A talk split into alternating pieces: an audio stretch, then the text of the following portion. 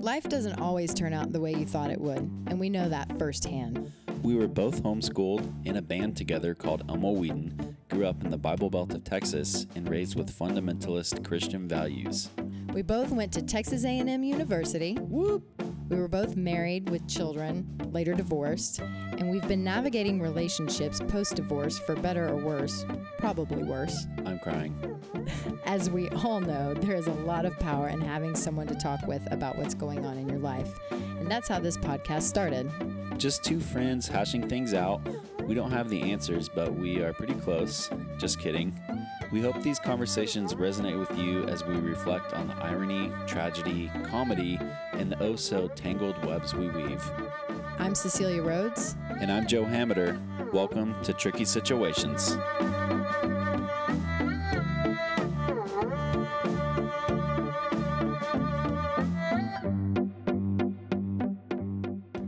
Hello, everyone. It's Joe here. We hope you're enjoying the podcast so far. Um, we've loved hearing back from some of you. Um, there's been people who've reached out, and we've gotten some pretty good feedback so far. So that's um, pretty encouraging and uh, great to hear. So, uh, yeah, we love hearing from y'all. And um, please don't hesitate to reach out Facebook, Instagram, or comment on the actual podcast um, spots. I know some of you have commented on uh, the Apple podcast uh, platform. And um, we definitely like hearing from everyone because we want to see how it's being received and, you know, if this is relevant information to anybody's life. Um, we think it is, but it's it's always great to get um, confirmation of that. Um, so yeah, I mean, uh, let us know what you think and like and subscribe, as uh, the old saying goes. Um, one note you may notice in the, the last episode and also in this upcoming one, and also the two episodes that are coming after that one, which we've already recorded, that it um, throughout the episode it kind of abruptly stops, and it might seem like we change topics or you know we kind of try and pick up where we left off. Um, we're f- basically fumbling into this from a production standpoint and We've recorded uh, a number of the episodes on my iPad, and I am a dum dum when it comes to um, making a professionally produced podcast. Um, but it's going to get better, we promise, after that. So just kind of bear with us. All right, episode number two. Uh, in this episode, we talk about death.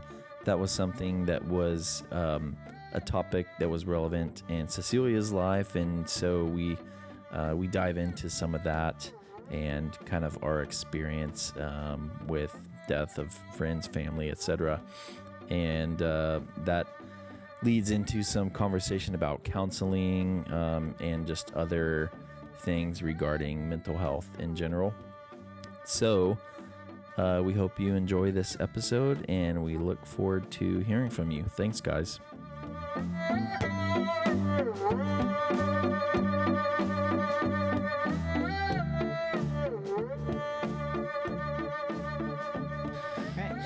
Here we go. Podcast number two.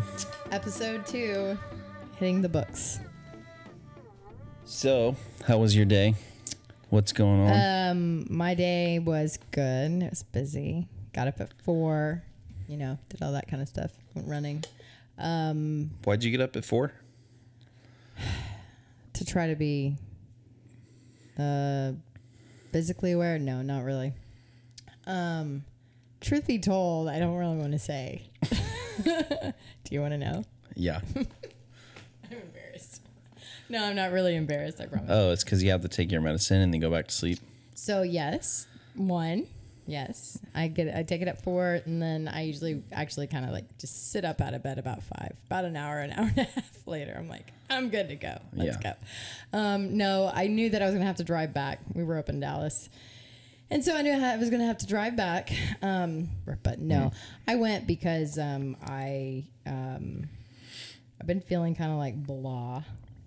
And so my grandfather passed away this week. So that's been I've been around death a lot my life. Um, actually experienced it quite quite a bit, but it's just every time it doesn't it never fails. It kind of just kind of hits you weird, you know. Yeah. It's just it's more like that idea of my grandfather was 84. He lived a decently long life. Um, only few problems at the very last two years of his life. Um, but just that idea that he's not there, you know. And it was funny. I was going back through my last text with him, and he said, I was talking to him about Jewel having her first boyfriend.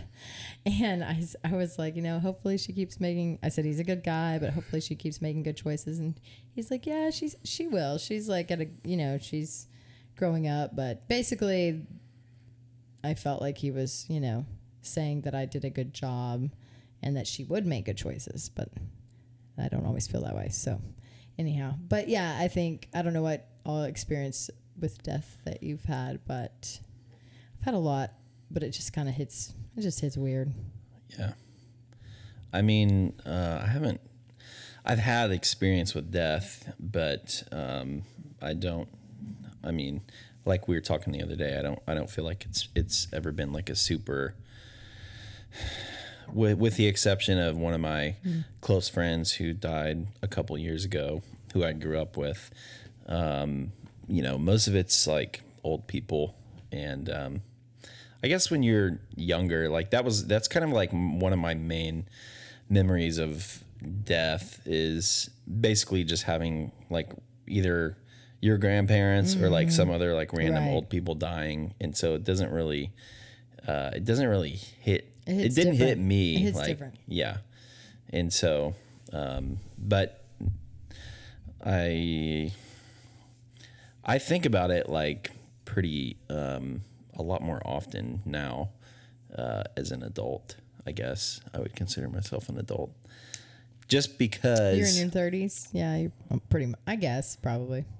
I mean, I have a six-year-old kid. So oh yeah, that that minor detail. I have all the hallmarks. you have all the things. all the hallmarks of an adult: okay. Adult. an aging body. Oh, that hot dad bod. Yeah, yeah, baby. Want to see that in a suit? Oh, Giddy wait, up, I did girls. last weekend. it's okay. I feel it. yeah. Um. So, and how do you, how do you feel like that affected you? Of course, you, if I remember right, you said you did not get you were not here for the funeral or the when your friend died. No, I wasn't. Um, it did. I mean, I was I was living in Hawaii at the time, and it just didn't work out for me to uh, go. But it was um, it was just kind of surreal. I think the the the crazy thing about it was that, um, I mean, at his age, I think he was. He was in his twenties, huh? Yeah, he was probably like Pretty young though. I he was think. probably like twenty five. Oh man. something maybe like that. Um, so I mean, you never expect it when they're at that age, um, but it was it was kind of weird because like the last time that I had seen him, um, I was visiting Texas and we we were trying to connect, um, like the whole trip that I was here visiting, and it just didn't work out until like the last second before I was about to fly back, and um, and basically like he he reached out and it was super it was like literally the night before i was about to fly out um at like 11 p.m like he he reached out and he ended up come over to uh, coming over to my mom's and we like you know we just basically did like a, made a fire Was it just him or was his wife there? Or no, it was just him. Uh, we ended up making a fire and then just hanging out like literally the whole night and just like talking and hanging out and had a couple beers. Um, to like, I mean, I didn't even go to sleep like because I had like a six o'clock flight, oh man. so I just pretty much was up the whole night. But that that was the last time I saw him, and I guess that's a good memory, huh? Then, or I Oh, guess yeah. were thankful that you. yeah, I was him. super super thankful um because it was like a it was just a really good good time of getting to um connect with him but you know it's I think it's weird because it's so like um it's so when you experience it in that way Mm-hmm. with somebody that's a close friend I mean it obviously it's the same thing for like a grandparent or something Yeah. too but it's like it's so it's so final and irreversible like there's there's nothing you can do about it and you know it's it's a very. It, I always just think it's a very sobering kind of thing. You know, Yeah. it like brings everything into perspective. Yeah, I think it's well, yeah, I mean death is just so final, you know, and and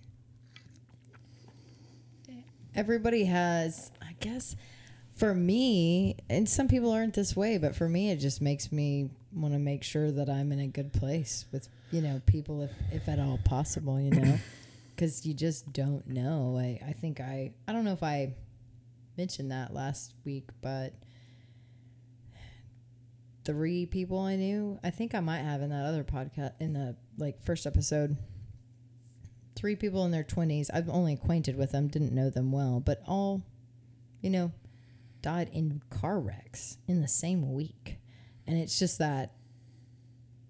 You know, for my grandfather, who's 84, he lived a long life, and you know, maybe he wasn't on best terms at all times with his kids, but you know, by the end, um, you know, I know my father had kind of made amends with him and you know and as much as could be made you know but um that you know it was a broken home as well and so that always there's always i think a little bit of um you know broken broken pieces kind of you know Right. nothing's ever ever perfect i think after that but um you know for the most part i mean he um he was in his chair they when they found him and um just doing his life every night he would read the paper and or every morning he read the paper but then he would get online. Uh, he loved to look at comics and so he'd get online like the old vintage like comics and he'd Yeah. look them up and stuff. So you know he was probably doing something like that or crossword but his heart just gave out. So and he had just actually been in the hospital a few days before that but and ubered home at that ubered home. My dad calls him and says hey when you want me to come pick him up? He's like oh i already ubered home. My dad's like okay you know so but yeah just that finalization and then also you know for me my own kids wanting them to know him more but they did get to relatively spend you know quite a bit of time with him and stuff so um but and of course it's different if it's not like you're saying like not somebody older or you know why my brother passed away when I was three, but you know he was just a few days old, and but that hit my parents really hard. I mean, I spent the first year of his let's see after his death, basically from me being three to four, three and a half to like four and a half every day in a cemetery, and you would think that might kind of mess with somebody's head. Every day from three to four and a half, you went to the cemetery. Mm-hmm. So he passed. So okay, I was three and a half. So, and my sister too. So my sister was one at the time, and I was three. So I had turned three the, in July of '88. Actually, I think you guys would have been about the same age. You were born in '88 or '80? I was born in '88. Yeah. So Yeah. you was born in um, December. No, November. I'm sorry of '88. So like you guys were almost the same age, and um, from the day that they buried him, we lived not far from the cemetery, which is why they even chose the cemetery. They did actually. It wouldn't have been their first preference, but my mom needed to, you know, grieve that, and and uh, so we walked. My my mom pushed my sister at one in a stroller, and I walked beside her, and we went to the cemetery every single day for a year, at least a year. I Wow. vivid memories, and um, when you're a kid, you my mom needed to go there to grieve and to like find closure. But I think as a kid, you know, I don't know. It. I mean, it's had a strong effect on us. I don't really. I'm okay to talk about it right now. You know, I mean, you never know. It something could hit me, and then I could cry about it. But I, I usually cry about it at least once a year. But I go out, or like if I'm, funny enough, if I'm really upset, even though I know that's not where he is, um, I'll go sit out there, and I will, ta- you know, talk to him, for lack of a better word, way of saying it, because sometimes I feel like life is um, has, you know, we all walk through difficult things, and so I'll just go sit out there on his grave and just talk to him like he's here. Like, you know, if you were here, you know, maybe you would actually know what the answer is to some of these things, but he probably wouldn't either. So, um, but yeah, so we spent that first year, and then every year on his birthday or right around his birthday, we but we do try to go on his birthday. We go out there, my mom and dad, and my sister and I, and we usually um, sometimes we sing happy birthday. Sometimes we just, you know, kind of take moments to remember him. But we always say a prayer and thank God for his short lived life. And because my sister and I, I mean, my mom and dad would tell us, you know, all the time. And of course, my mom, she carried him eight months. He was born a month early. and, um, so we would talk to her belly and stuff like that. I mean, it's very all vivid for me. My sister, Right. it still affects her, but it's not as vivid. But and I remember at the funeral, I would I would go and tell people, "Oh, it's okay, you can touch him," and things like that. You know, I guess because my parents had told that to me, and mm-hmm. I remember I had this little bell about you know a few I don't know three or four inches tall, and it was like pink. You could pull this cord, and it would play this song, and I loved it. It was like one of my favorite things, which I don't know why, but anyhow, I took that and I remember I put it in the casket with him next to him and, and it was buried with him. And I thought for a three year old, that's pretty, you know, Yeah. to be like, oh Big yeah, deal. I'm going to put my favorite toy in there, favorite little thing in there with him. And I did. Um, but yeah, so we did that. And that, the other thing I was going to say, it was so funny. And again, I guess my sister probably didn't do it, but I always think of her as being there because, but she was just one. So she was little. Um, but I would go, I'm sure my mom thought, what in the world? But um, I would go into the trash cans. So the people that took care of the cemetery would mow it and then they would throw all the old looking flowers away Right. the fake ones. And I would go in the trash can and dig out the fake flowers. And then I would take him and put them on his grave. Wow. So, but you know, I did that. And my mom, but I think it's important, you know, my mom didn't stop me from doing that. She was okay with it. So maybe it was something for me. I don't know. But Do you feel like that experience kind of with death at an early age, and I mean, going to the um, cemetery every every day is pretty substantial kind of thing. Um, do you feel like that um, is kind of shaped you, and like is that kind of in your mind, like pretty frequently, like um, in your life, like now on a day to day basis? yes, I would say, um, and I think it's funny because people, you know, everybody handles death differently. Yeah. um, for me, it became a part of death is i mean i guess for me it created this idea in my life or in my head from a young age that death is a part of life but it also i think um, created this idea of even though i haven't always been good at it and i'm having to con- you know it's still a daily thing you have to teach yourself or um, but that things have to be mourned. And if you don't mourn them, they're going to come up later. Um, my father didn't hold a baby for 10 years, Wow. would not hold a baby. I remember the first time he held a baby, and it was a boy, actually. It was a, actually, do you remember? did you homeschool um, with the Hannes family? Mm-hmm. Okay, so it was Kenny Hannes, Mm. and that was the first baby he held after my brother died. And so um, it was 10 years later. We were all doing a um, Fourth of July play. And um, I just, re- I remember my mom specifically and I both, it was very strange. And I think, you know, um, some of our close friends that all grew up out on Greenleaf, they were all part of it. And so a few of those ladies I remember, you know, being there with my mom and, you know, all of us kids were involved. And I remember um, they kind of, kind of all looked at each other like, you know, what is happening? Yeah. because I think if I remember right, the baby, his mother was like, "Oh, here, you know, you want to hold him?" Yeah. and it was kind of like not an option, and so he took him, and it was, it was beautiful. But then there are other times, um, you know, and I want to be careful how I say um, this because I would, uh, you know, I don't want to. Um, it wouldn't be disrespect, but I don't want to, you know, um, you know, put my dad in the, the spotlight. But I mean, there were times. uh, I think when you're a man, you, and maybe you can enlighten me on this. Granted, I know you haven't lost a child, but I know your nephew, you lost him, and um, I think men, because they're so, if if I understand them right, which I don't think I do, but compartmentalized. I think my dad was like, "Oh, okay, the funeral's over. I have to go to work. Right. I'm not going to think about it for 10 years." You Yeah. know?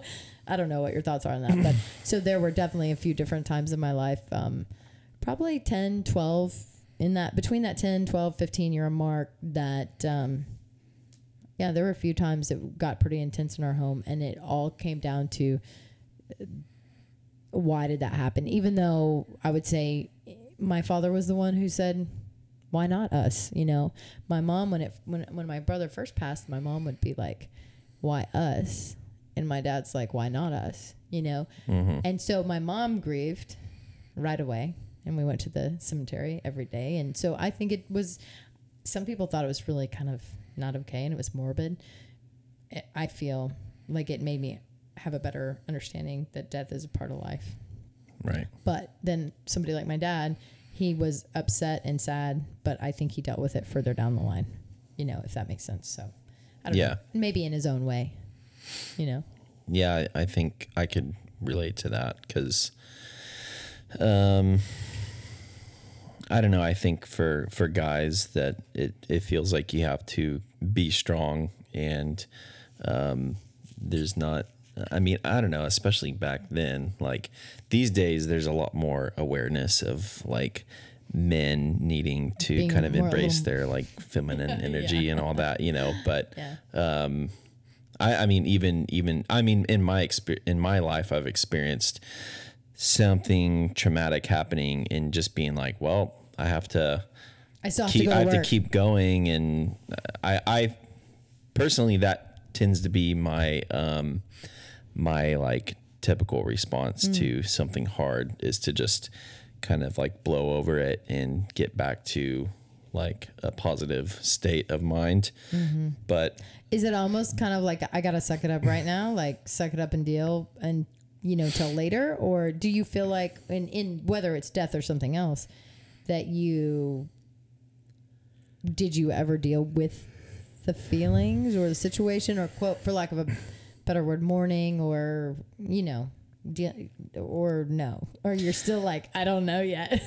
Um, well, I can say with with death, it, that hasn't been something that I've had to do a lot of processing on, but it's been more just um, like experiences that I've had in life, like namely um, growing up in my family, and like there was a lot of like traumatic things that were happening right. At that time I wasn't um I I I didn't really feel like I had kind of the the space or like the capacity to process or you know we didn't have like um, a counselor that we were seeing as kids or anything like that and I mean we didn't even go to the freaking doctor like I mean Hey, there you go. yeah, I I remember gotcha. like that just was not something that happened. Um, but yeah, it was it was kind of just like we're gonna cope with this and just move forward. But you know, later, like a couple years ago, like I was going through As an Count- as like an adult. Oh, okay. yeah sorry. yeah i mean i was i was going through counseling and um like i ended up kind of i think dealing with a lot of things that were kind of stuffed down from like i mean over a decade or longer ago and um my my counselor was uh incredible she um She was she um out in Hawaii or here in the mainland or in, in hawaii okay. yeah, she was amazing. Um, I I was meeting with a, a male counselor for a while. Mm-hmm. Um, some of that was was like for marriage counseling, but then it, I would also do it like individually. Okay. and um, and Yeah, I I, was going to ask what made you originally decide to go. Was it marriage counseling that made you go, or were you like personal reasons you wanted to go? Um, it was. Mm, I can't really remember. I think it was kind of both at the same time. Um, but, anyways, I mean, I ended up. This is like after I uh, after I got divorced. Like I did counseling for a little while, but um, after I got divorced, I ended up seeing this female counselor who I was not thinking. I, I initially didn't think that it was going to be good. Like I wanted a guy Right. counselor who could. Okay, we're good. Okay, you were saying that you um, originally were with a man.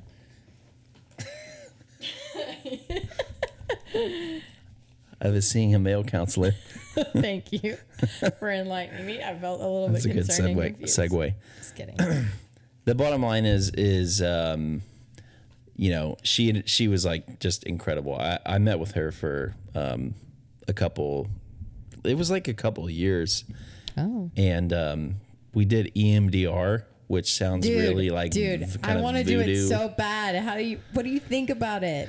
I've heard so many people talk about it. Yeah, it's Can it's you, a trip. um, for anybody that doesn't know what that is, explain that.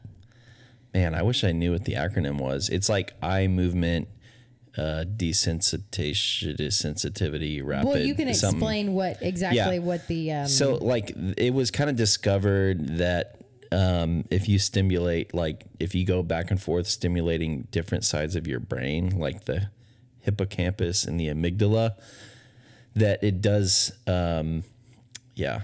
Welcome to science. wow, Welcome to look science at time. you, uh, it does um, certain things to your like emotions and memories, and in I think it's either in your amygdala or your hippocampus. Like you have a place where basically like trauma is stored, and then that's where you feel like that's like the God knows emotion. I believe that. That's like the emotional kind of feeling side of your brain. By And the then- way, it's eye movement desensitization and reprocessing. yeah. Just you know, for those of you that don't know. Yeah, yeah. But the the idea is that you um so I mean how it happened with me was like So did she They- do this, or were there? Did you go? Did she send you to somebody else for this? no no she, did knew. it. Okay. I mean basically all you're doing is like they hand you these things that you hold. It's like a buzzer in each hand Mm-hmm. and it goes back and forth. And they so it's like vibrating in one hand and then the right and the left Right. and back and forth. And While then they, they're- they can like speed it up the the rate and all that. But um you you go through and you list, you know, uh, like bad experiences that you've had in your life. Of course, I had a bunch, and um, and then you do like a scale of one to ten, like how how much emotion it makes you feel, and then so you know you start with the ones that are like the highest numbers, Right. And um, and then you do that, and it's uh, you just have to experience it Right. because No, I've I've heard so many people talk about it. Uh, it's something I it's I don't want to say it's on my bucket list because I don't feel like it's a bucket list item, but it's kind of on my bucket list. Yeah. I kind of yeah. Anyhow, This year? yeah. I want to dive headfirst into a bunch of traumatic events. That's my 2020 goals. God help me. Well, it might as well be this year, right? Yep. While we're so at it. you know, um, Get me ready. You know the um, Willy Wonka movie where they go into that yes. tunnel. And then he's screaming and he's like, oh, ah. Yeah, it's like a it's like an LSD trip, but they're on a boat, But you're on a boat. and it's all these like visuals and stuff.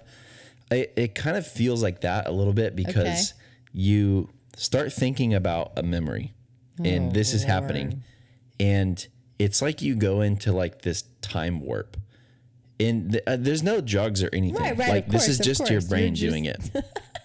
So it, God knows I need this. it like it, it will literally like bring up memories that you don't even know were there and and like all of these things and honestly you're just kind of like it's like you're reliving it and and something about thinking about it and they will kind of check in with you like while you're doing it to make sure you're okay. But something about thinking about those things having that experience it gets really ramped up emotionally and then it's kind of like this release. But it it's it's i mean it basically just seems like it goes from this emotional thing to it's more like an, an objective memory. So it goes from a really emotional traumatic thing to you just you recognize that it happened but it doesn't have like all this kind of weight with it. Right. and I did I did that for a lot of things um and it it really helped. I mean it um I just remember feeling like a lot lighter. Like every time I would do it I would leave.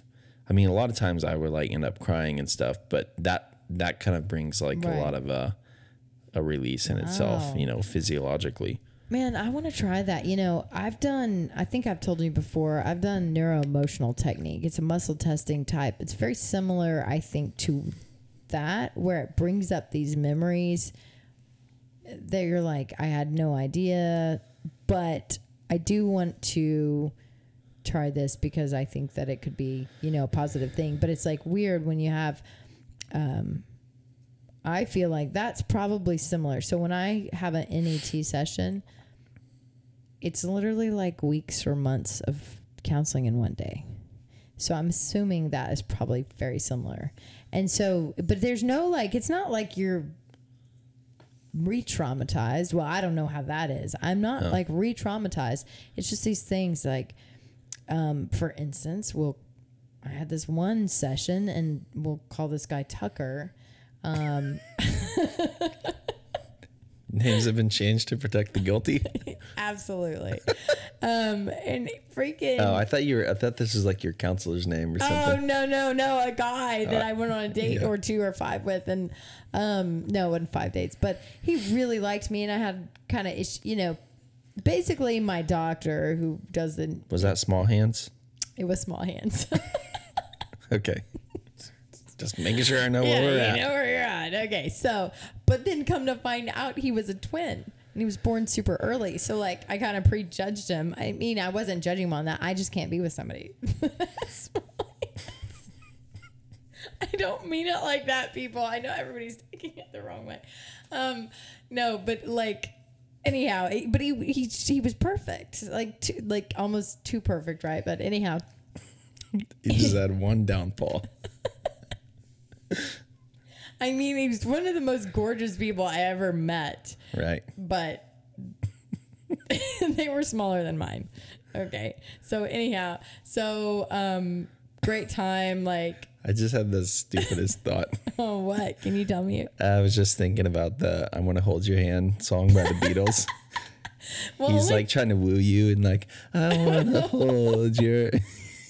yeah, well that's what I was going to say is like that because you know all this stuff and I'm like, "Please stop holding my hand like that." You know the the like all I, he would hold my hand where you do the fingers like, you know, like that and I was just like, "Please stop." In Babe. my mind. it was like, You "Please know I don't." don't like it when I see your hands. please don't please don't so no um no he was a great guy amazing dad like I just honestly i don't even know like what went wrong i just know i was in a bad place and uh, so i th- i think i it was a subconscious self-sabotage so that's why i started doing the net um, and come to find, well, not because of that, but because of several different things in my life Yeah. um, that I kind of built up. And so, anyway, funny enough, we end up, I end up, you know, at the doctor's and literally so much trauma was, you know, associated with that really, really tiny short relationship. And, but it all came down to, to the, the, the phrase too good to be true. And so basically my doctor's like, look, anything, and we went way back to my childhood, which went back to me not having my own room, and that's probably a story for another day. But you know, my my mother had a um, my aunt was uh, diagnosed with Down syndrome, and she lived with us, and so. When she came to live with us, um, she obviously she was forty something years old. She's going to have her own room, and my sister and I are going to share a room and and i don't i never even realized it was a thing till we're doing this neuro-emotional technique and i was very you know into this guy but then all that Hands, yeah. yes anyway basically too good to be true in my subconscious never happens so um, i kind of keep self-sabotaging i'm learning so i gotta stop doing that um, and uh, but it all went back to this memory of me being nine years old and not getting my room, my own room that I was really excited to get. Which is there, and there's nothing. I mean, you probably never had your own room. I don't know if you ever had it. Maybe when you were older, but you know what I'm saying. Like you had a bunch of siblings. I, it shouldn't have been something that affected me that way, and it did, and I didn't even know. So, but it's really interesting. Point being, that's why I'd like to try the other, the EDMR or whatever it's called. E EMDR, yeah. Yeah. So, oh, that's cool. I didn't realize you had done that. I knew that you had done s- counseling, but I didn't realize that was part of it. Yep. So, so you Yeah. would suggest it then? I would. I mean, Recommend it, should I say? um, if you, I yeah, I mean, it's it's not. There's nothing to lose from doing it. You know, pretty much like if you feel like you have like a great life and you don't have any issues, then I mean, you're probably not going to be in counseling anyways. I got issues. Definitely. I mean, for me, it was not. e- I didn't have to like rack my memory to find out if if I could churn up any trauma. You know, it was just like boiling under the surface. just right there. Just so many things. Yeah. Um, so, but I, I think that counseling in general is I think everybody should have a little counseling. Do you think or no? um, Mostly pretty much.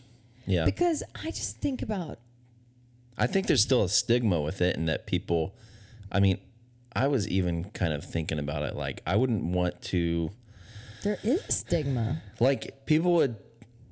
Okay, for example, Just- you yeah, you're yeah. you're at work Right. and you had to take off work to go to the doctor. Right. Nobody's gonna be like, oh, "You have to go to the doctor." Yeah. But if you were like, Said. "I have to go to a counseling appointment," like, I'm not yeah. saying they would Oh, say yeah. anything, but I would be kind of uncomfortable saying that, and I did, like, because I would meet Yeah. with this lady so like every the doctor then, huh? every week, and I had to take off a little bit early. Yeah. And I was like, I have a recurring doctor's appointment.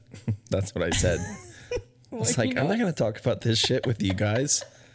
Well, you know, okay, so let's. Uh, this is perfect segue because I've been thinking about this. Um, so my kids, right? They've been in a lot of counseling. I've been in a lot of counseling myself as well. Psychologists, psychiatrists, therapists. You know, what whatever version there is, we've probably seen them all. Um, but so my kids had started seeing a psycho. They had seen a therapist here. Um, in our town, but uh, when a few different things came up, and as I, you know, have said, I didn't have the easiest, you know, custody situation. Yeah. So, um, basically, it came to a point last year where um, we needed a psychologist, but not just a psychologist, like specifically pediatric, and that had had many years' experience. So we found one um, close to actually the Houston area, and so um, she's amazing and thir- you know thirty plus years of experience, all that. So anyhow, she uh, the kids went, you know, they had always seen the other counselor, I believe, either during the lunch hour or after school. But with this one being in Houston, they had to literally leave class once a week. I think it was at one or one thirty. And so, you know, I always wondered. Now, my kid, I don't know if my kids actually said to their classmates while they were leaving, but I've thought about that. And I did even like, I shouldn't have been, I shouldn't have felt that way. But it was even weird for me, like having to sign every day, you know, once a week that I signed them out, you know, because they were missing school, but I knew that it was for an important reason, obviously, you know, and it was, you know, uh, my kid's father was there as well. So it was a whole, you know, it was a whole kind of family affair, you know. So, Yeah. um, but yeah, I you know, I, it, it, the question though is like, will there ever not be a stigma on that? Or, I mean, I do feel like people are more accept, uh, acceptable. Is that the right word? Accepting. Accepting of Yeah. now, but I still think about yeah, there's kids just like, a lot more awareness in general about mental health stuff these days. I had a, I mean, I wouldn't have want, I wouldn't have wanted to be dealing with like heavy issues back in like the early 80s or something. Um, I mean, I had some conversations. I mean, I had some conversations with, um, you know, with my dad about some of his experiences with um, depression and things like Mm. Right. that. And, you know, I remember talking to him and I was like, dude, like, why didn't you go to counseling or like deal with some of that? And it Mm-hmm. Right. was just kind of like, well, They just didn't back then, or it was just not a thing, I Right. guess. But also, that was like in, you know, church world, I also wonder too if it was which which is kind of just like there's like a spiritual fix to it. we have God, we don't need. Yeah, Yeah. I'm sorry, I'm going to put it right out there. Yes, we do. God, if there is a God and a creator that everyone believes in, then God gave people brains and made them wise and let them be, you know, able to get an education and they can study something and actually Yeah. be smarter than us in it. You know, you can't pray something away. That's not how it works. I'm sorry. And I and I believe in God. Yeah. I'm not gonna. I'm not, and I'm not gonna judge somebody else. But from my own personal experiences, like you don't just. We're, we, i- i- if the God of the Bible is true and the, the words of the Bible are true, that a lot of what we grew up in and and what we're still involved in, especially being in Texas, you know, if that's true, then, you know, I guess I'm trying to like figure out exactly where I'm going with this, but if that's true, then I just believe God's given man wisdom because we're fallen. So, like to study, I'm not wording any of this right, but basically, Yeah. if the fall happened and we are a tainted people now, right? All, all have sinned, right? Apparently. Um, then we can't just, I just don't think that's how it works, but I'm probably not We could that. do a whole episode on that topic. Yeah, so we're not gonna like dive into that now. But what I'm saying is, I think psychologists and psychiatrists, therapists are great. Mostly, there's bad ones in every, you know, Yeah. in, in every profession. There's people that are sketchy. Yeah. I mean, my last comment on what you were talking about, or, Oh, you know, sorry, the, the church stuff Yes, and all sorry. that was like, people don't, um, you know, people don't do like, well, actually, there are people that'll do, you know, like a kind of a healing prayer circle if you're like, Been in one. broke your leg or something, you know, but like you're still going to go to the doctor and you're going to Right. get some freaking Vicodin. Thank you. Thank you. That's So- but that's what I'm talking about. So my doctor once told me. So I'm going through this divorce, right? Just like basically just. I mean, it was not easy. Let's put it that way. You know, I mean, they were trying to take my kids from me, and so, um, and there's a lot more. There's many more details to all of that, but, um, in my you know crazy messed up world at that time, you know, um, basically had this nervous breakdown and and it was kind of like you didn't feel you felt in one way it was like awesome i'm gonna go i'm gonna get help but then in another way you feel totally judged like oh god she needs help like you know? But i'm telling you my and i said i might have said this before my psychiatrist said um, he's amazing i love him. He and i drove a few hours for him too and i you know still see him here and there but um, he was like, "You need to be ready for your kids because one day they're gonna Yeah. need you." And he's like, "You cannot go over the edge." So, you know, basically, he's like, "You're not insane, so you'd feel like you're going insane. So we're gonna help you not." And so I think therapy really, you know, Right. it was important. I guess I don't know. So Yeah, I think that absolutely. there is definitely a stigma in general, but especially back, yeah, probably in the 80s, even the 90s, dude. I mean, I think like the under the the reason why there's a stigma about it is that there's an underlying kind of idea attached to there being a stigma that your life is like not that hard or like hmm. there's that you should be fine. Yeah. You know what I mean? And like You should be fine. That, yeah. I so like the more that you just talk to anyone, if you actually get down to it, you know, like everyone has something going on, you know. Yeah. That that's and, and that's kind of like one of the reasons why I think we like basically are doing this podcast Absolutely. is because, you know, um, most most people those that people you that aren't going to go to counseling. No, I'm just kidding. come and be counseled. Sorry, I'm so. We're not. This is a disclaimer. We are not counseling you. We're sharing our own thoughts of our own experiences. But um, you know, my my experience is everyone puts on a mask. Most people do. Yep. And then if you really get to know them or you really get to dive in, then you find out what's going on. And it's like across the board. So I I like I mean, when I was going through my divorce, I got to a place where I was like didn't give a shit. Yep. And and that kind of helped me not, you know, like I was not concerned about any kind of a stigma or Yeah. anything like that. I was just like I want to be healthy and Right. be a better So- like I don't want to be dealing with like bullshit from 10 years ago Right. kind of thing. And um, exactly. it was huge.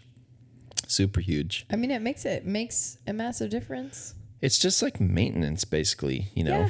like you you don't um you don't drive your car for like 20,000 miles without replacing the oil or doing Right. like all the normal stuff like i think that that similar to like exercise and eating healthy Yes. it's kind of the same thing like you know I think so too, because I think like when you're going through trauma, you know, you can go to your weekly or biweekly, you know, sessions. But I think that maybe you know a couple times a year, if even if you're in a good place, it's good to go kind of. What I was going to say earlier that I I totally didn't get to because I went off rabbit trail, but um was it, that's what my doctor said. I'm going through this divorce, and um this is like my medical medical doctor. She's she was also amazing, and uh, she said, yeah, she goes, um, if an ambulance pulls up on a car and somebody's freaking femur's broken half and they're literally bleeding out, they take them to the hospital. They mm-hmm. literally wrap it and they take them to the hospital. And it takes a long time for something like a femur to heal. But she said, our society for some reason has a stigma on counseling and it's about it's the same thing. You could be bleeding out internally and nobody has a clue. And that's exactly what was going on with Right. me. And nobody had a clue.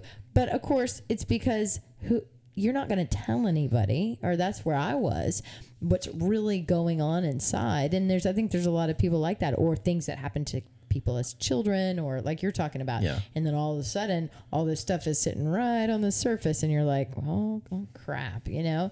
Yeah. so i think that um that's when i finally so she in a in my one of my other doctors you know they were like you probably need to take something for situational depression and anxiety you know and it it was it's super uh, it's almost embarrassing and it shouldn't be. You know why do we feel that way? It's like oh god you know something must be wrong with me. And she's like nope.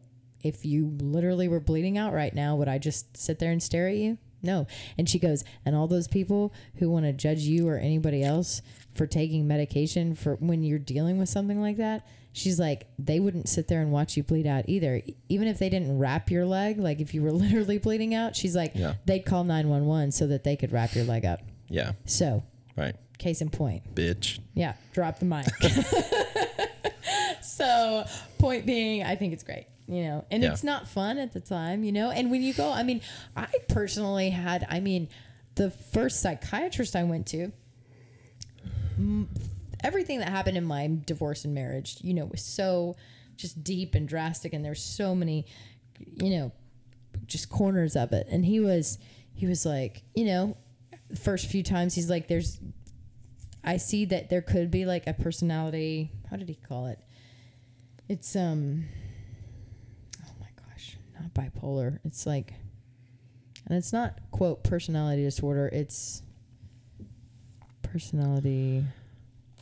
schizophrenia No, no, no. I'm not hearing voices. manic depression Darn it! It's like it's an. It, I guess it is a personality disorder that he thought it was, but it wasn't bipolar. It was something else. I'll have to think about it. It'll come to me. But basically, he said, "Okay, so are we back on? Okay, Yeah. So, um, basically, what I'm saying is that, um, when I first went to this psych, this I saw again.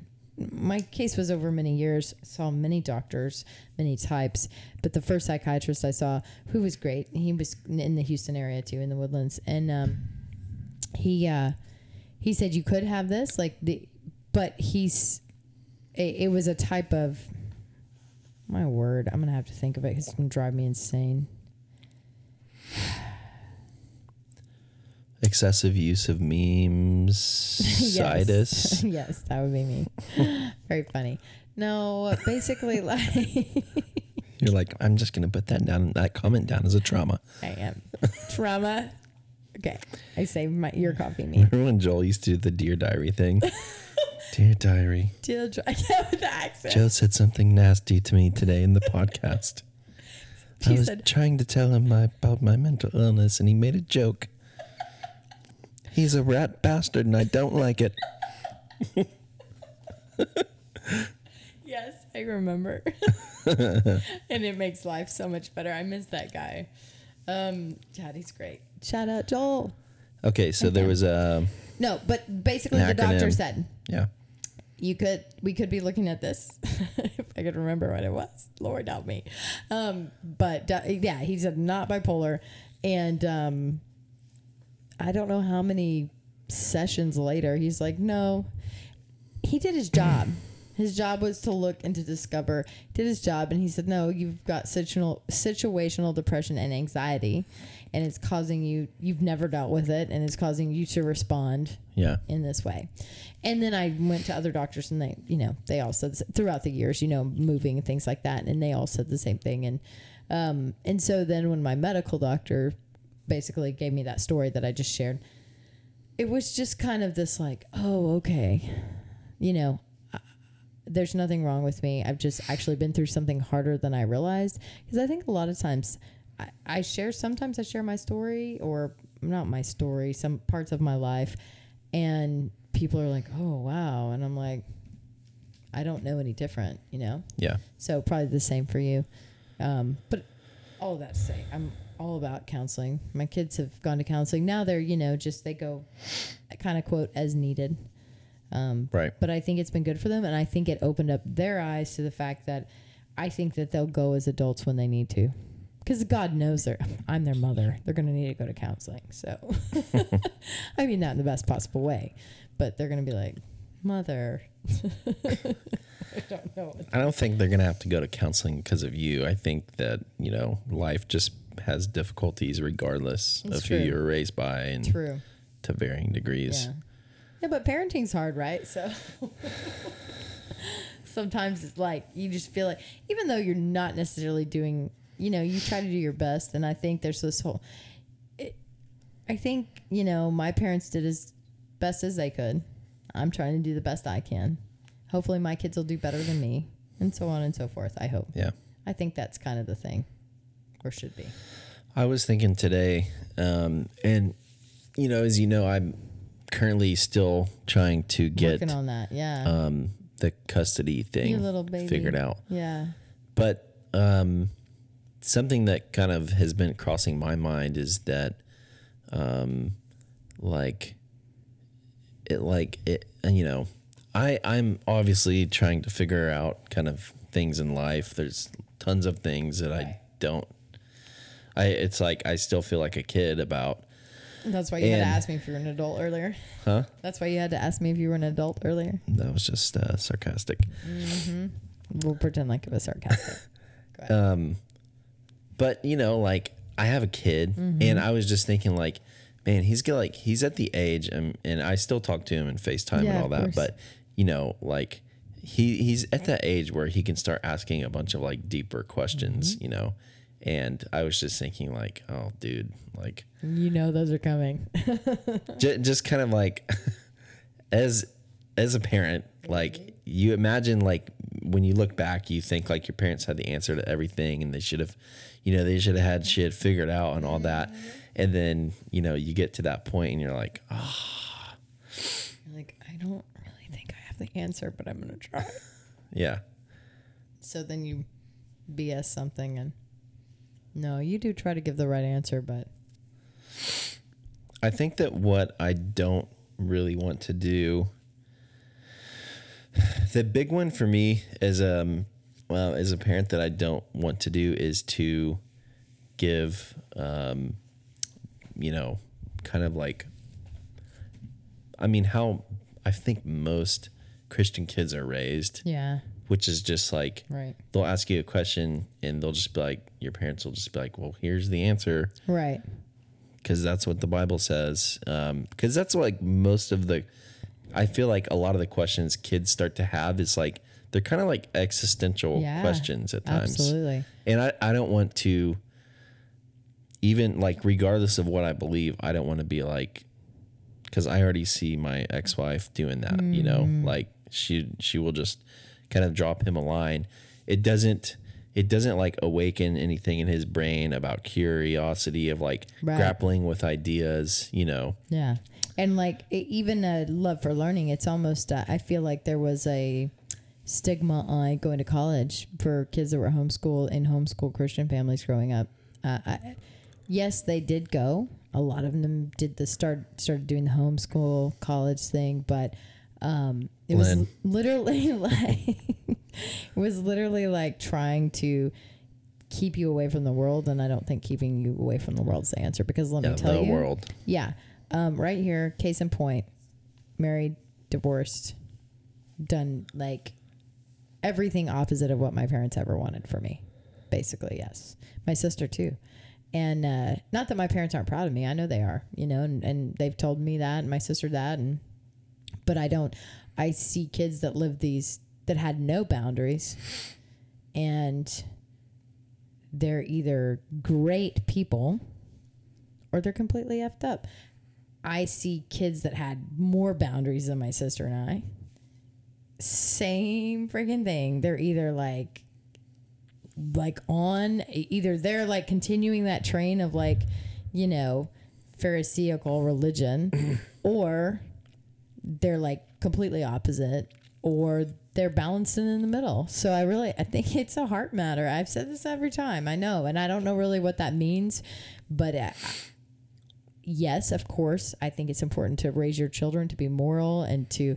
I just had this conversation with my godmother. It was so funny because you said um, the the whole thing about like this is what the Bible says, and we were talking. We were actually talking about homosexuality because everybody has different views on that these days, and even biblical views on it. And you know, Yeah. you could sit there and you could try to argue. That's not. I'm. I'm not that person. Um, but um, it was just an interesting conversation that we had and i told what i told her was i said of course i i kind of have the bible in our part of what we learn and believing in god and that type of thing when when it comes to my own kids but i said i always like to give science if i can I like to give a secular viewpoint as well. I do not my personal belief, and everybody's different, but this is kind of one of those places where I am I am at, and I don't know. I have no idea where my parents are or, or any of my you know quote close friends are on it. Um, when it comes to this, but I'm not even talking about homosexuality now. But what I'm saying is that I will give a you know a quote what I think the Bible's viewpoint is, or maybe I won't. Maybe I'll be like, what do you? Th-? I actually will ask my kids on multiple things, not just the Bible. What do you think? What do you think that says, or how do how would you explain that? Because it gives it makes them feel uh, also like they can have an opinion and they can actually use their brain to like deduce and like Yeah. come to a conclusion. And so I do the same thing and but I but I did tell that to my godmother this week. I said, but I also try to have a secular and I have every I, I try to have every answer. But see my de- but with my degree being in I mean it was international politics, but I had to sit in there and argue viewpoints I didn't even believe in. Right? So you you if you were given a subject, you had to argue pro or against. So it makes you learn how to see multiple sides and I, I think that's great myself Yeah. because it helps you have a little empathy for people too just my thoughts Yeah. Yeah. That's good. try to do that with my kids as well As long as they end up being Republican. Just kidding. oh god forbid they don't no i'm just kidding um yeah man yeah th- it's been crazy these past few This is the thing. This is like I think the thing that probably freaks me out the most about being a parent being uh yeah being a dad um is you you kind of realize that i mean i don't i don't really think it's true but i in some ways i feel like the way that you're raised is um has a huge impact on like your kind of path in life you know so Oh. like you know you see like cycles of poverty in people Yes. staying in Agreed. kind of lifestyles like that and then you see like super affluent families and like what happens to those kids yes like all of that has to do with like how you were raised 100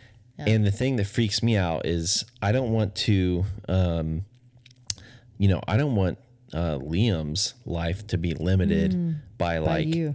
by me and and that that's something that that's something that, that. challenges me a lot because i good, i kind of think you know like i want him to think that he can do anything but i like i also have to kind of be that kind of person and like Right.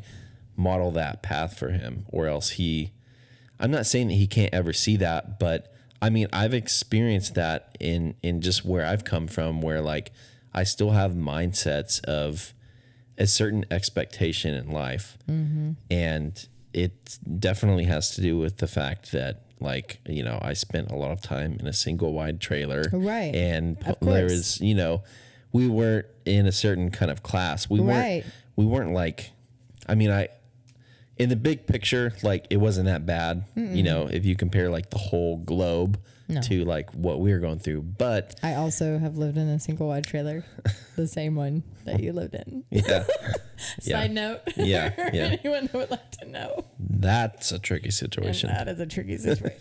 Go ahead. Um, Keep going. but you know, like so much, so much of like what we experience in life is really just a comparison. It's like a relative Mm-hmm.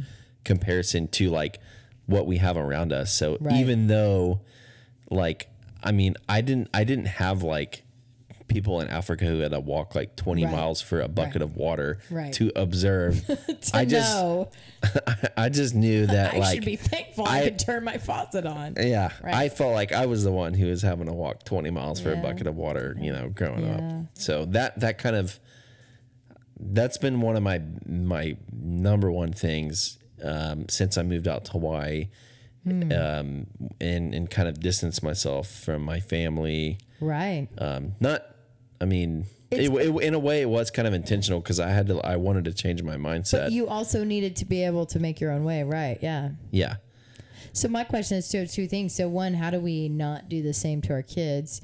Um, and then, um, yeah. So we, I mean, I was going to say too, how do we um, begin to you know make that change for ourselves? But I think what you said is even just little things by you know separating yourself, and it, it has nothing to do with love and con, you know condition for family. It's about setting boundaries and and making a change for your own self, right? Or yeah. yeah.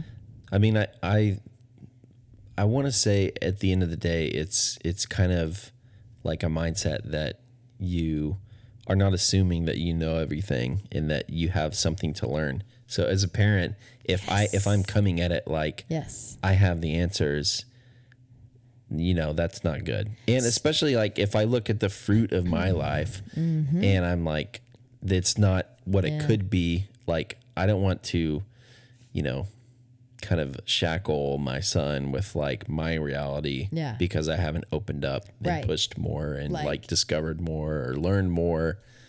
Or if you're cynical and jaded, like some people that will remain nameless, um, I don't want to be like that.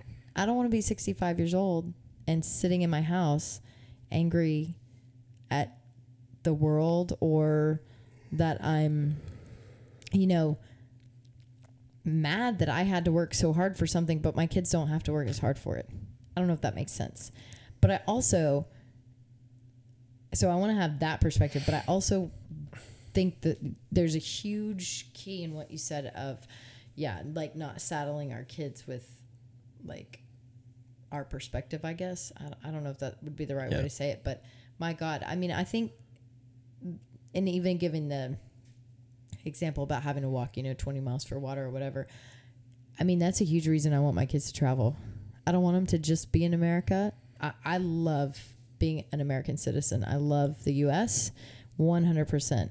All this mess that's been going on, it makes, it literally breaks my heart because we are so blessed. And half of these people running around acting like idiots, in my opinion. That is just my opinion. That is not the opinion of this podcast. No, um, I'm like, let, why can't we be more thankful? You know, um, because we're so blessed. And so I've done, I've had the opportunity to travel a lot around this world, and every single time those wheels hit the ground, that airplane when I get back, it, I can't even explain how thankful. I just want to, I literally want to get down and kiss the ground, and that's not being dramatic or over exaggerating. It's literally how I feel. And I, I mean, I was in another country when 9 11 happened. And so um, I've had a variety of experiences between that. And so I'm so thankful for my country. That being said, I've already taken my kids out of the country uh, to visit, and I want to take them more places because I think it's. uh, even if you don't take them out of the country, if you can take them to other parts of the country that aren't maybe maybe if you live in an affluent neighborhood or in a, even a even in a middle class neighborhood, a nice middle class neighborhood, take them to some other parts of the country. You know, um, I mean, I'm not saying you want to take them to the ghetto of Chicago, but I'm saying like take them some places where Yeah. They, you know, you want to stay safe, but I'm saying there are some places that it's not the same as the, you know, the neighborhood in the woodlands, you know, Yeah. on the waterway, you know, Yeah. and and help them appreciate what they have. And so that that's one thing I always wanted them to travel and uh, why Oh, they've yeah. already been out. Just it gives them perspective. I think it's super Don't important to get outside of the outside of the US. I mean, for for starters, you can go to other states and different areas, but like, I mean, to get outside of Western culture, Yeah. uh, pretty pretty much, you know. I mean, Yeah. I've the I mean, my only really experience outside of Western culture, for the most part, would be. I mean, I would kind of think Italy counts as Western still. Um, they they do, yeah, yeah. but it's still different though, Joe. It's- I mean, Italy different. is not the same as the U.S. But no, it's not the same as U.S. But It's like just tiny. the way that they do things in general, the You mean structure pol- of yeah. you know all that. Um, when I went to Vietnam, that was um, that was kind of Oh, a we haven't weird talked- one. But I just like that was a that was a great experience too. I mean, uh, at the end, it was a work trip. Um, but at the end, like I just um, I got to stay in a, a guy that I in a guy that I worked for. I did design work for that lived in Hawaii. He owned a hotel in Vietnam, Okay. and I got to stay at his presidential suite at his hotel for Nice. free Nice. for a couple days. But I rented a um a little motorcycle Mm-hmm. and I just like drove all around the countryside. Of Vietnam. and yeah, and um, it was it was super trippy because you know like you're just like driving down this random like dirt road, and all these people live back in there, and it's pretty you know destitute kind Like of just in the woods or in the dirt. it's rice fields, Rice fields. and like they're just there, you know, hmm. and it doesn't feel like it. It just feels completely different than anything that you've seen or felt before in terms of like a neighborhood or all of those kind of cues and things that you have in your mm-hmm. mind. Like you can go to the poorest area in America and there's still going to be a stop sign and traffic lights, but like going somewhere like here, it's like they didn't like barely even have any of that. Wow. And you know, it was obviously no building codes or anything like. Um, it's it's obviously important just to get a bigger perspective. Right, because I think you know, I mean, I haven't been anywhere in Asia, and I'd really like to go. But Promise also has been in. Well, she went to China, not Vietnam, but uh, she went to China. Um, but still, it was she's you know that idea of it's so different than here. Yeah. much bigger perspective than you know what we're used to in the Western world of the U.S. Yeah. Something that I would really, really love to experience, and I was um, r- looking up this recently because of the SpaceX thing. Right. Um, there's this thing called the overview effect, which is when um, astronauts have experienced this when they've gone up into you know low Earth orbit, or basically they've just gone into space, and they look back at the Earth, and there's this effect of like, oh my gosh, that's like the planet, like Wow. everything that we know and understand like about life pretty much is so in that like ball right there Oh my god. and there's this kind of like this trippy like mind thing Mind that, blown. that happens yeah and um anyways there's a psychologist or some people that have talked about it and they say that you can kind of experience that without having to go up it like it's just thinking about the world in that sense and that i think kind of ties into traveling and Mm. Yeah. getting out because if you're so I, I just can't relate to people that like they just want to stay in one town their whole life in you know the same town or like Yeah. our tiny town. I'm like, don't you want to go? So- no. I cannot comprehend it. I know I've met people that haven't left our state. ha- haven't left like one city, and Yeah. I can't. It boggles my mind.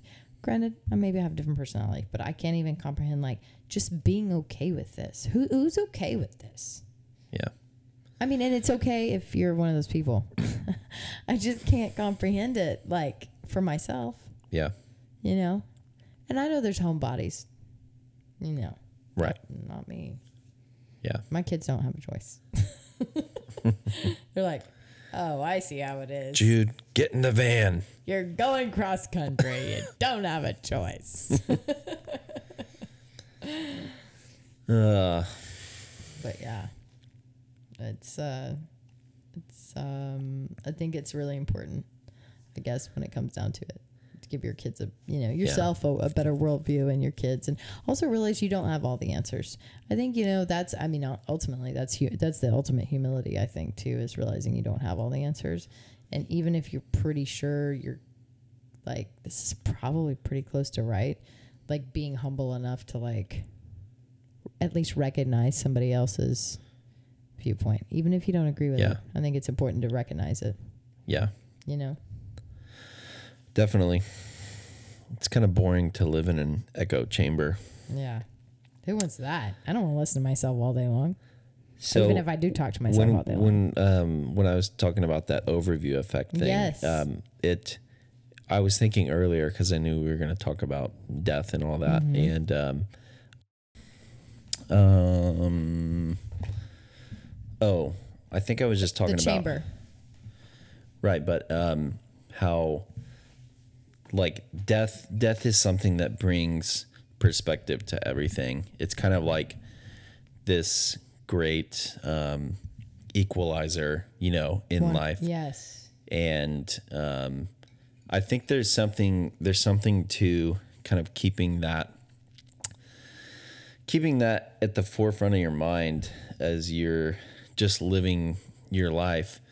Um, I don't know every um, every once in a while I I think about that. You know, like I mean, I could get hit by a freaking bus Tomorrow. nothing's guaranteed um and i think i think what i imagine that overview effect if you went to space and looked back at the earth the earth earth uh, the earth I, I feel like um like the feeling you would get would be like oh like like you take so many like small things like way too seriously and you're just looking at like this like holy crap like we're all just living on this rock that's just like Right. floating like there's In such like bigger things going on. Um but then then like that's i think kind of the thing with death too like every day like i mean it's it's like nonstop just like all the bullshit that's like going through your head because of other people because of social media because of your own issues like i'm trying to pay the bills my Right. student loans whatever Right. and like if you just die then you Right, know it's like it's all Gone. so It's, there, but I don't know what the point of that is, other than the fact Well, that, that it's, it's- something that brings like kind of clarity and you know, right. I think it's like it brings. Well, I like how you called an equalizer because it is because we all die. We don't get to take anything with us, and it the hard the hard part is. I would say. Is the people that sometimes, in our opinions, don't deserve to die, die, and the ones that deserve to die don't. And you're like, why does that person get to live to 100 years? Oh, they're a piece of shit. and then, you know, the my my good like dear friend Lonnie's 30 years old, and freaking dirt collapses on him. Dirt collapses on him, and he dies. What? Are you kidding me? Like that? That's that's your ending mm-hmm. like for one of the most beautiful souls and humans I've ever met in my life. One of the kindest people. Maybe other people don't think he's kind. I don't know. But Yeah. I spent a lot of time with him and he knew a lot of his friends and everyone said the same thing. And so I think that's like the hardest part about deaths to me is that that question mark. Sure, anybody could be like, "Well, is there life after death?" Sure, I don't even want to touch that with ten foot pole. Like, yeah, I, I I'm not gonna go there, but we we can save that for another podcast. but that that question of, you know, that's I would say that's the most painful thing for me. But that also being said, I think it does just remind you. I mean, or I guess kind of to close things out, what are your thoughts on how should one live knowing death is so near? I mean, I think that you have to. What's? Is that a Tim McGraw song? Live like you were dying. yes, perfect. Are you gonna go I ride a bull? Let's do it. I mean, I think that's kind of it. Is like, how would you live if you know if you That's knew right. that you were probably gonna kick it pretty soon? So right, people are given months to live, right, or weeks, or you know, and they go out and they do everything that ever scared them, like Right. it, like the song, right? Yeah, yeah, Ride yeah. a bull, jump out of an airplane, all these things. Why aren't we doing them now? Yeah, that's that's something I think about a lot, and I feel like that's kind of my thing in life right now. Is like, what are the things that I'm just not doing on a regular basis that are kind of freaky to me that would like really open up my life a lot more if I didn't give in to that kind of like hesitation or fear. Because if I if I knew for a fact that I was gonna die in a year, like there would probably My be a lot be of things so that different. would change. Yeah. Don't you think? I mean, I don't think that you can actually No. sustainably have exactly that mindset because like you would probably do some things that wouldn't like you wouldn't plan for after a year which is important to have somewhat of a future Yeah. mindset you know but i think in general like living living in a way as though you're not really guaranteed anything Yeah. Can i tell you something like kind of creepy that's happened a couple times in the last like couple weeks Yes. i know it's a weird thing Okay, to that's okay. sort You- of end on can- but you can tell me. I remember Perfect. this earlier. Um, I've had two different dreams. Mm-hmm. Um, and I, I, I mean, it's it's very bizarre that I've never had had a dream like this, but um, there was, t- I think, in the last month, I've had two different dreams where one of them, the first one that I'm thinking of, like whatever was happening earlier in the dream, hmm. it, I didn't even remember what it was, but basically, the dream was I was in a plane, and Is this why you have not come flying with me? no, I love flying.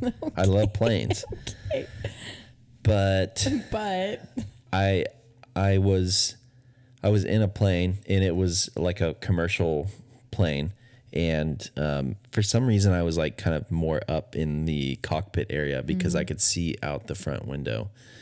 And we were flying and I was kind of like up and it was basically just like flying through clouds and everything was gray.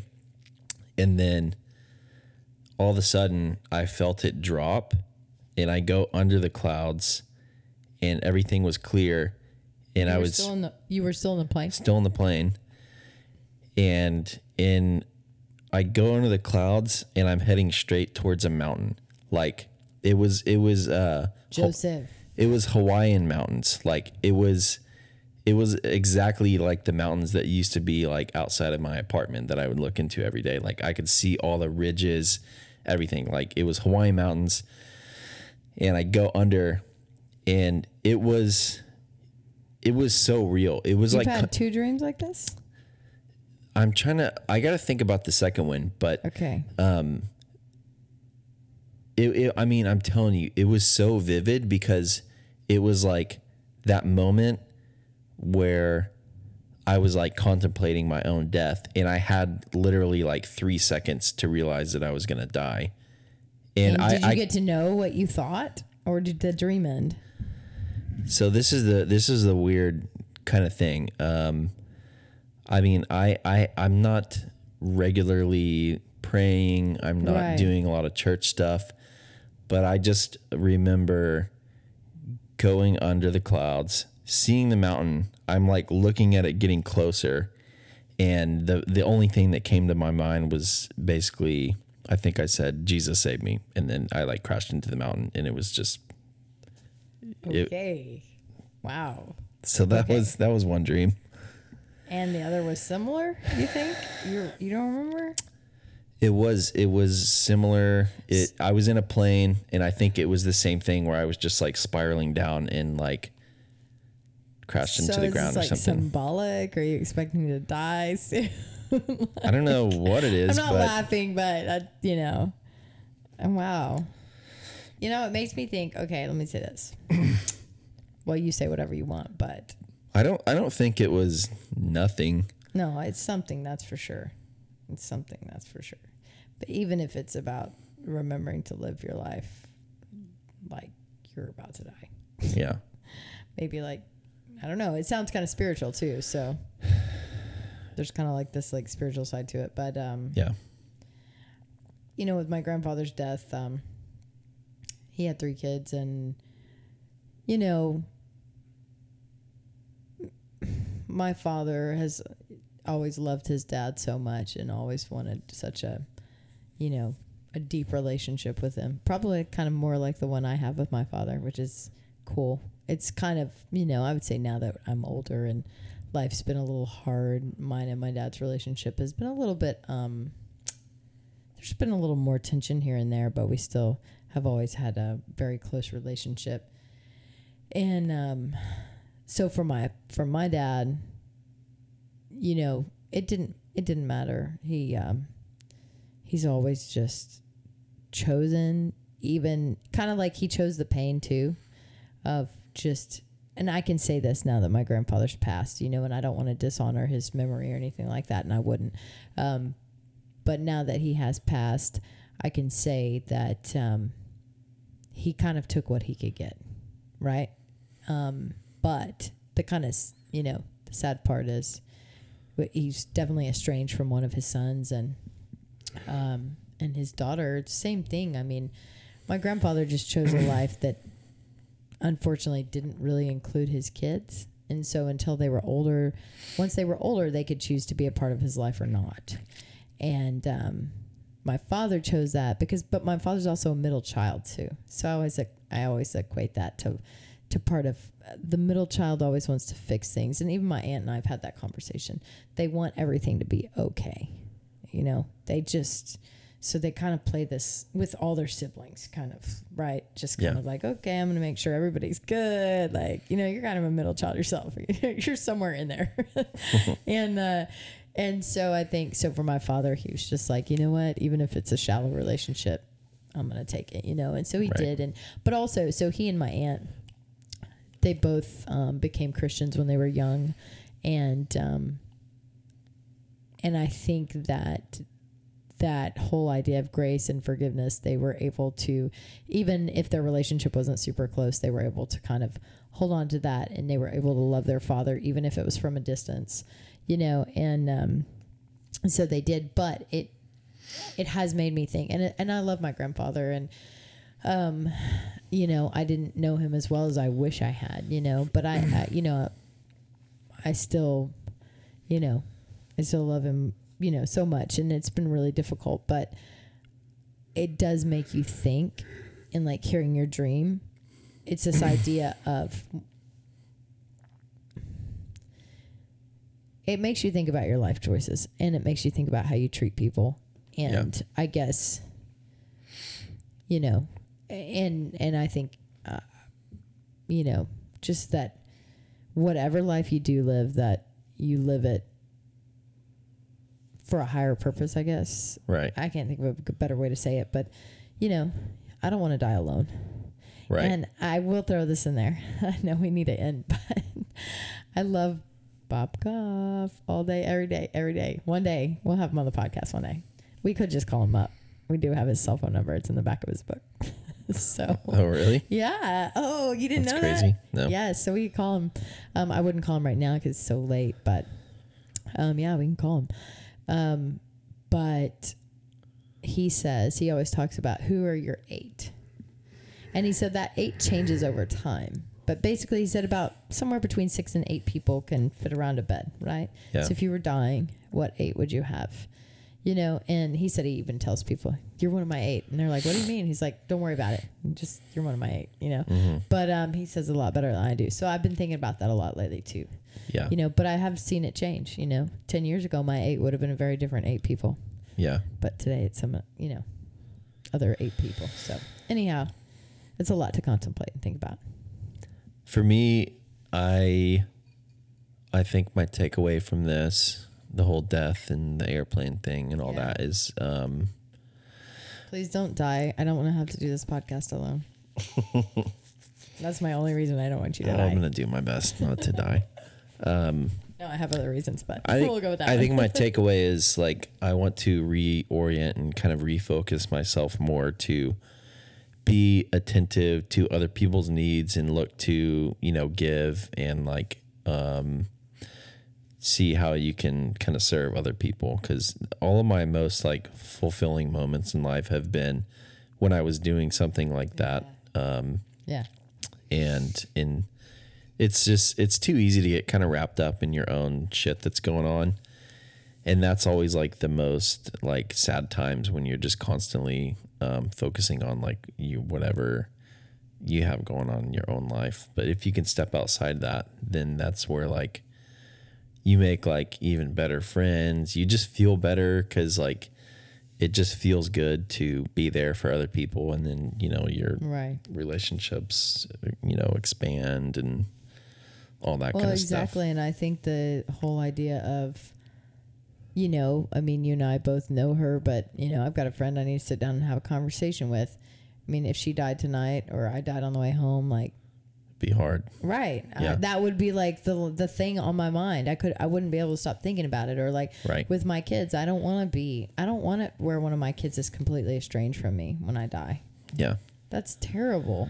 Like when you think about it, it's sad. I mean, I mean people make choices, but like you Right. there's something in your life that caused that and I don't want that. You know, if Yeah. there's something so in me that causes my kid to not have anything to do with me, right like god please forbid the day like i i want to be humble enough to say i'm sorry and i was wrong and you know so that that Yeah. doesn't happen and uh, your kids are one thing but you know family friends and all that i mean i just like going back to that um scripture I, know, I can't even think about where it's at right now but basically like make it your ambition to like lead a quiet life work with your hands and then i think it like somewhere in there it says like try to live at peace with the world or something like that. And Yeah. it's, you know, it- it- to the best of your ability. Right. And I really want to do that, you know, and I'm working on it. I'm not good at that. You know me, yeah not, not my biggest trait, but i think that's a good place to start probably for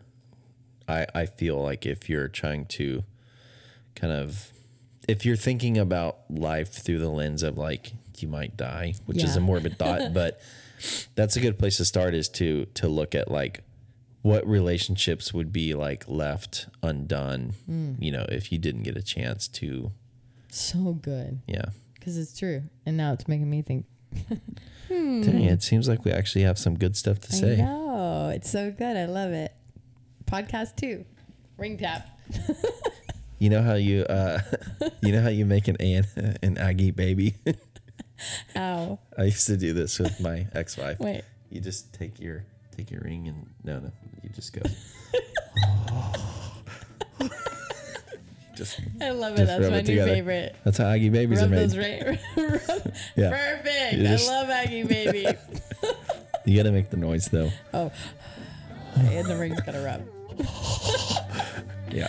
I love it. That's a perfect place to end it. On that note, On that note, I'm Thank Cecilia you. Rhodes. I'm Joe Hammeter, and this has been another episode of Tricky Tricky Situations. Situations.